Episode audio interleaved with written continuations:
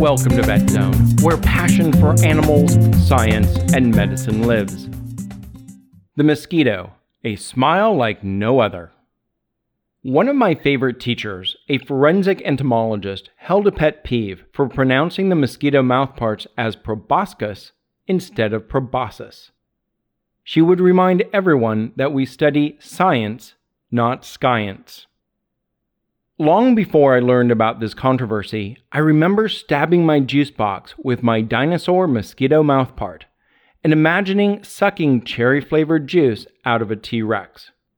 I would never suck blood out of a prehistoric herbivore because after my PB&J intermission, I would continue on as an intrepid triceratops lurking amongst the hydrangeas.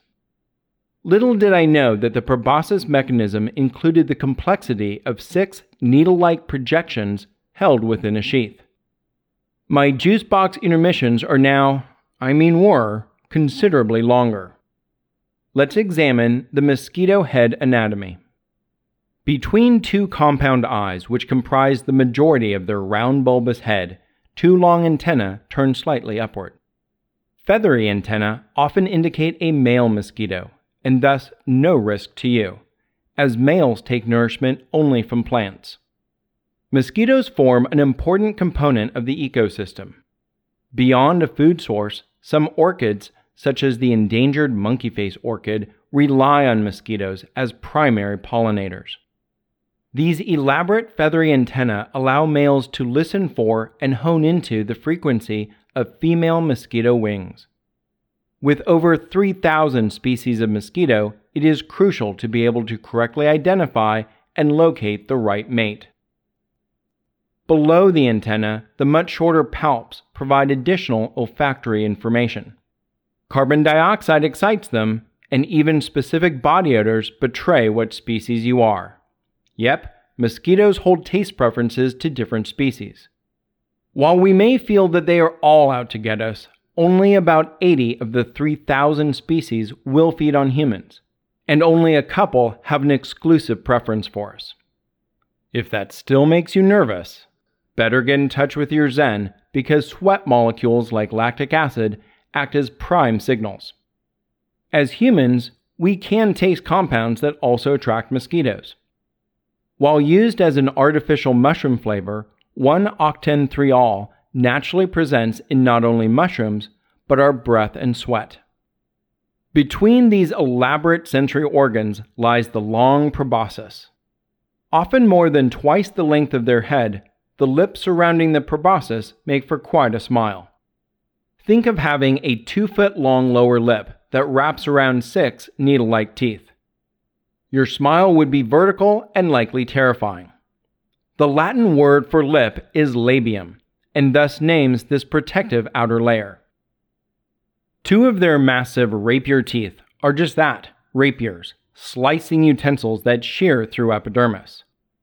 For a term used regarding our own jawbone, the term maxilla fails to impress me. Two probing digits, called mandibles, gently spread the skin like a surgeon's fingers, helping the maxillae slice deeper and deeper. To assist with this drilling, the hypopharynx squirts a complex liquid with over a hundred helpful molecules. Vasoconstriction, platelets, coagulation, and inflammation can impede their food quest.